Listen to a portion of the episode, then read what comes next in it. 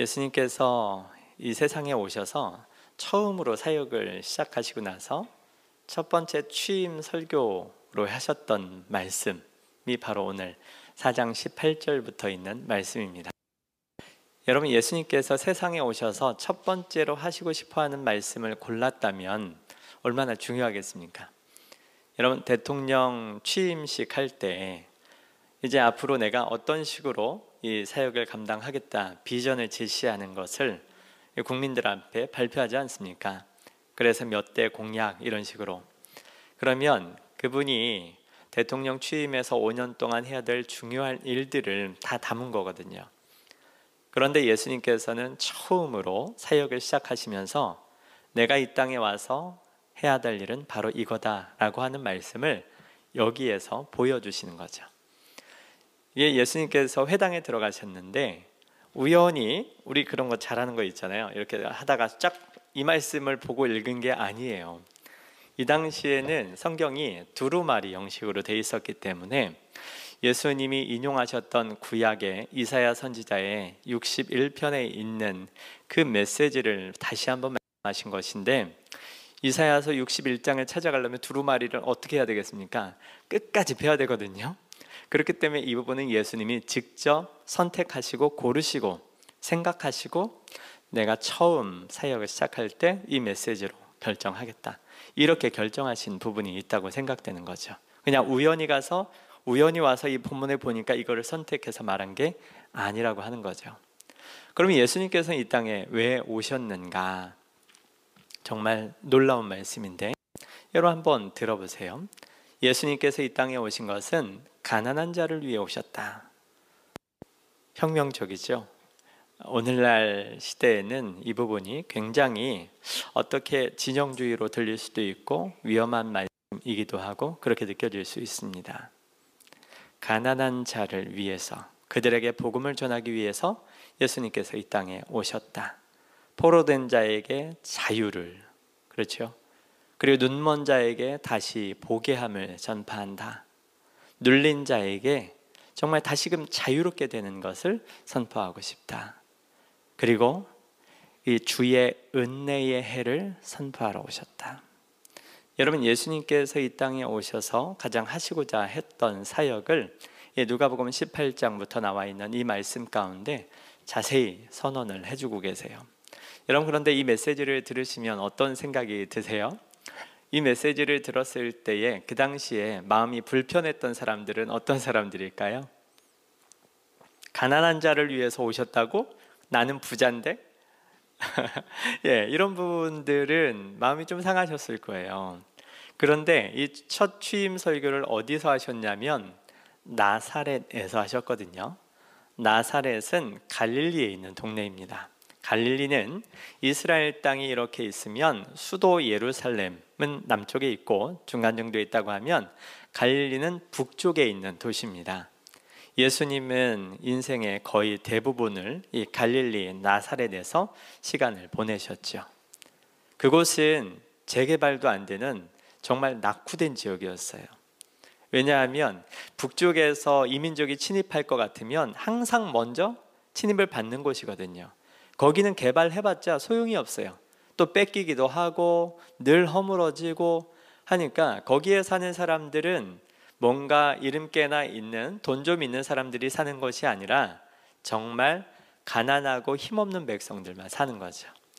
그런데 그곳에 있는 회당에 가서 예수님께서 이 말씀을 하시니까 얼마나 좋아하셨겠습니까? 어, 나를 위해 오셨네. 맞춤이잖아요.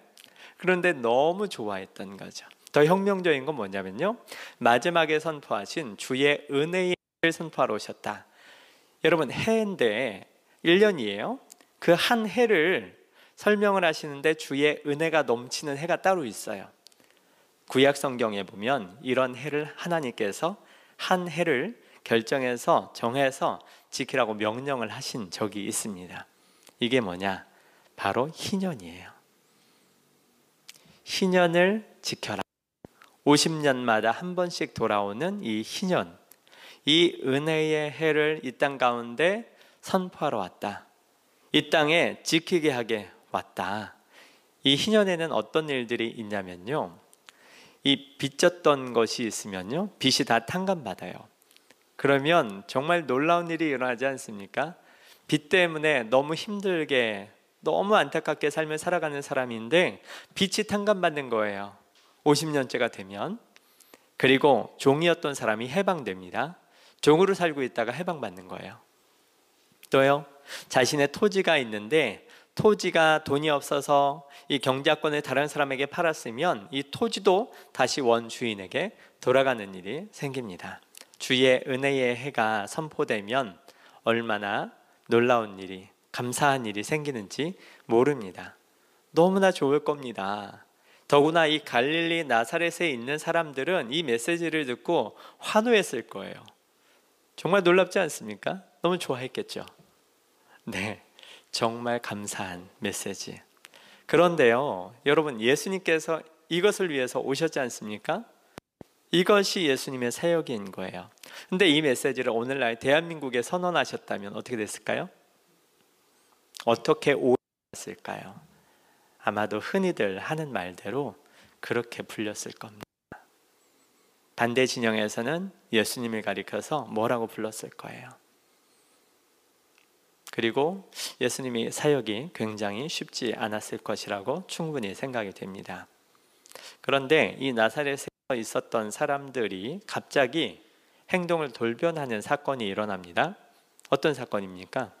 예수님께서 갑자기 엘리야와 엘리사의 이 이야기를 전하셨더니 이 말을 듣고 여기 있던 사람들이 갑자기 예수님을 낭떠러지까지 몰아가지고 밀쳐 떨어 죽이려고 했다는 겁니다.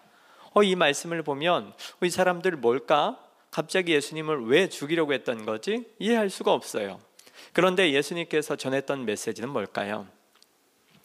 이스라엘 사람들을 위해서 엘리야 선지자가 왔고 엘리야 선지자가 왔어요. 그래서 하나님의 그 깊으신 뜻을 다 선포했는데도 정작 이스라엘 사람들은 받아들이지 않고 그래서 오히려 이 선지자를 기뻐하고 받아들이고 하나님께서 가라고 선포하셨던 그곳이 어디냐? 사렙다 과부에게 또 나만 장군에게 이스라엘 땅이 아닌 그 위쪽에 있는 그 이민족 그리고 자신을 괴롭혔던 지역 이곳에 있는 사람들한테 보냈다라고 하는 거예요. 예, 과도한 비유가 될 수 있을지 모르겠지만 마치 이런 거죠. 우리가 일제 치하 36년을 보냈는데 그때 독립 운동을 위해서 얼마나 애썼습니까? 그런데 그 민중들 앞에서 갑자기 예수님께서 이렇게 메시지를 막 우리 독립 중요하다 이런 얘기를 막 호응을 받았어요. 그런데 하나님께서 이완용을 사랑하신다 이런 메시지를 전했다라고 하면 갑자기 그렇죠. 우리는 일본 우리를 괴롭혔던 그 사람들 향해서 독립 활동을 하고 도시락도 던지고 뭐 이와 같은 여러 가지 이게 국민들한테 너무 필요한 일이고 독립을 얻는 것이. 근데 우리를 괴롭히는 그 나라 사람들 하나님 사랑하시고 너희한테 오히려 이 선지자를 보냈어 사역하게 해서 이렇게 하니까 갑자기 변한 거죠. 여러분 이 사건 두 사건을 통해서 뭘 알 수 있냐면 어찌 보면 예수 그리스도께서 오신 사역을 자기 대로 취하고 해석할 수 있습니다. 많은 사람들이 그렇게 하죠. 예수님은 목적 때문에 오셔서 거봐 이렇게 돼 있잖아. 성경에 이렇게 말씀이 되어 있잖아. 그러니까 저거는 이렇게 하는 게 맞아. 당연히 이렇게 해야지. 이렇게 메시지를 전합니다. 그리고 많은 사람들이 거기에 호응합니다. 그렇게 같이 행동해요.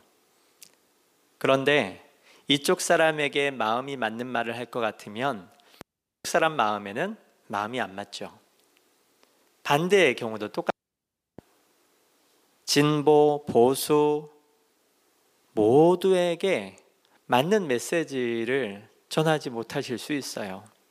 이쪽에 맞는 메시지 하면 저쪽에서 분명히 싫어할 겁니다. 그런데 오늘 우리 한국교회 안에서도 예수님의 메시지를 이렇게 취사 선택해서 쓰고 있는 거예요. 예수님은 이렇게 거봐 거봐. 그런데 이 양쪽의 사건을 통해서 우리는 무엇을 알 수 있는가? 예수 그리스도는 왜 오셨는가? 여러분 예수님께서 만약에 이 메시지를 선포하시고 그들에게 더 기쁨을 얻기 위해서 하시려고 한다면 그런 엘리야 엘리사 이야기 할 필요 없어요. 하셔도 안 되죠. 예수님께서 가난한 자를 위해 오셨다라고 이 메시지를 전하셨을 것 같으면 이 사람들 이거를 정말 호응하는 이 사람들을 위해서요. 끝까지 하시면 돼요. 갈릴리에서 3년 동안 공생애 활동하시고 마지막에 예루살렘에 올라가셨는데 예루살렘에 올라가실 때 어떻게 하셨습니까? 사람들이 환호해서 따랐잖아요. 길거리에 종려나무를 가지고 흔들고 길을 쫙 펼쳤잖아요. 왜 그렇습니까? 이제 나라가 독립이구나. 와, 이 예수 그리스도 메시아, 우리를 해방시켜 주실 거구나. 저 로마 군대 다 물리치고 예수님이 우리의 메시아로 왕으로서 새롭게 나라를 건설하신다. 대박이야. 해가지고 따라간 거거든요. 그런데 예수님이 그런 그들의 정말 간절한 요구 앞에서 어떻게 하셨어요? 방향을 바꾸셨죠. 군대를 이끌고 쳐들어가신 게 아니라 나귀를 타시고 겸손하게 들어가셨어요. 그들을 다 죽이신 게 아니라 본인이 붙잡혀서 십자가에 돌아가셨죠. 분명히 이 메시지대로는 그들의 요구대로는 아 정말 감사한 일인데 왜 예수님께서 그렇게 하셨지? 예수님께서 보다 더 큰 목적이 있으셨기 때문입니다. 예수님은 정치적인 해방을 하러 오신 게 아닙니다. 우리에게 이 경제적인 문제 고달프니까 이 문제 줄게. 이제 행복해봐. 이거를 전하려고 오신 게 아니라고 하는 겁니다. 그럼 예수님께서는 왜 오셨는가? 우리 요한복음 3장 16절의 말씀에 분명히 표시가 되어 있잖아요. 우리를 너무도 사랑하셔서 가장 주고 싶은 게 뭐냐? 경제적으로 조금 더 부유하게 사는 그것이 아니라 우리의 죄에서 해방시켜서 영원한 기쁨, 생명, 소망 가운데 살아가게 하신 그 목적 때문에 오셨다라고 하는 것이죠. 여러분 요한복음에 보면 사람들이 오병이어 사건을 경험하고서요. 굉장히 예수 그리스도를 놀랍게 따르는 장면이 나타납니다. 여러분 오늘날 이 정치 지도자 중에 우리의 경제 문제를 해결해 줄 수만 있으면 누구든 그 사람을 찍을 거예요. 한 가족당 한 뭐 돈 천만 원씩 매달 준다. 그분 안 찍겠어요? 예, 네, 확실하다면 그분만 경제가 화두인 시대예요. 전 세계적으로 윤리 어떤 가치관 다 필요 없어요. 이데올로기 필요 없어요. 경제적으로만 유능할 것 같고 경제적으로만 내 배를 불려줄 것 같으면 그 사람을 지도자로 뽑는 시대입니다. 오늘날 그와 같은 시대예요. 그런데 예수님께서는 그것을 단호히 거부하시죠. 배를 불리는 것이 너희의 삶을 진짜 해결해 줄까? 아니라고 하는 거예요. 그래서 오비영의 사건을 행하시고 사람들이 자신을 왕으로 세우려고 하는 그 마음을 보시고 예수님이 오히려 멀리 떠나가셨다라고 성경에서는 증언하고 있습니다. 예수님은 사람들의 경제적인 문제 해결이 그 삶을 만들어 준다라고 말씀하지 않습니다. 그래서 사탄이 돌을 떡덩이가 되게 하라 라고 하셨는데도 불구하고 거절하셨죠. 사람은 어떻게 해야 가장 행복하고 진리 안에서 자유롭습니까? 사람이 완벽히 변할 수 있습니까? 하나님께서 경제적인 이 부분에 있어서 은혜를 얻게 하신 그 한 사건으로 변하지 않습니다. 바로 죄 문제가 해결돼야 사람이 변하는 거죠. 주님 안에서 참된 자유를 회복할 수 있는 거지요. 하나님의 입에서 나오는 말씀으로 살아가야만 이 사람이 육신에 이 빵을 먹으면서 살았을 때보다 더 행복하게 완전하게 그 사람이 맨 처음 만들어진 그 목적대로 행복하게 살 수 있다라고 하는 것이죠.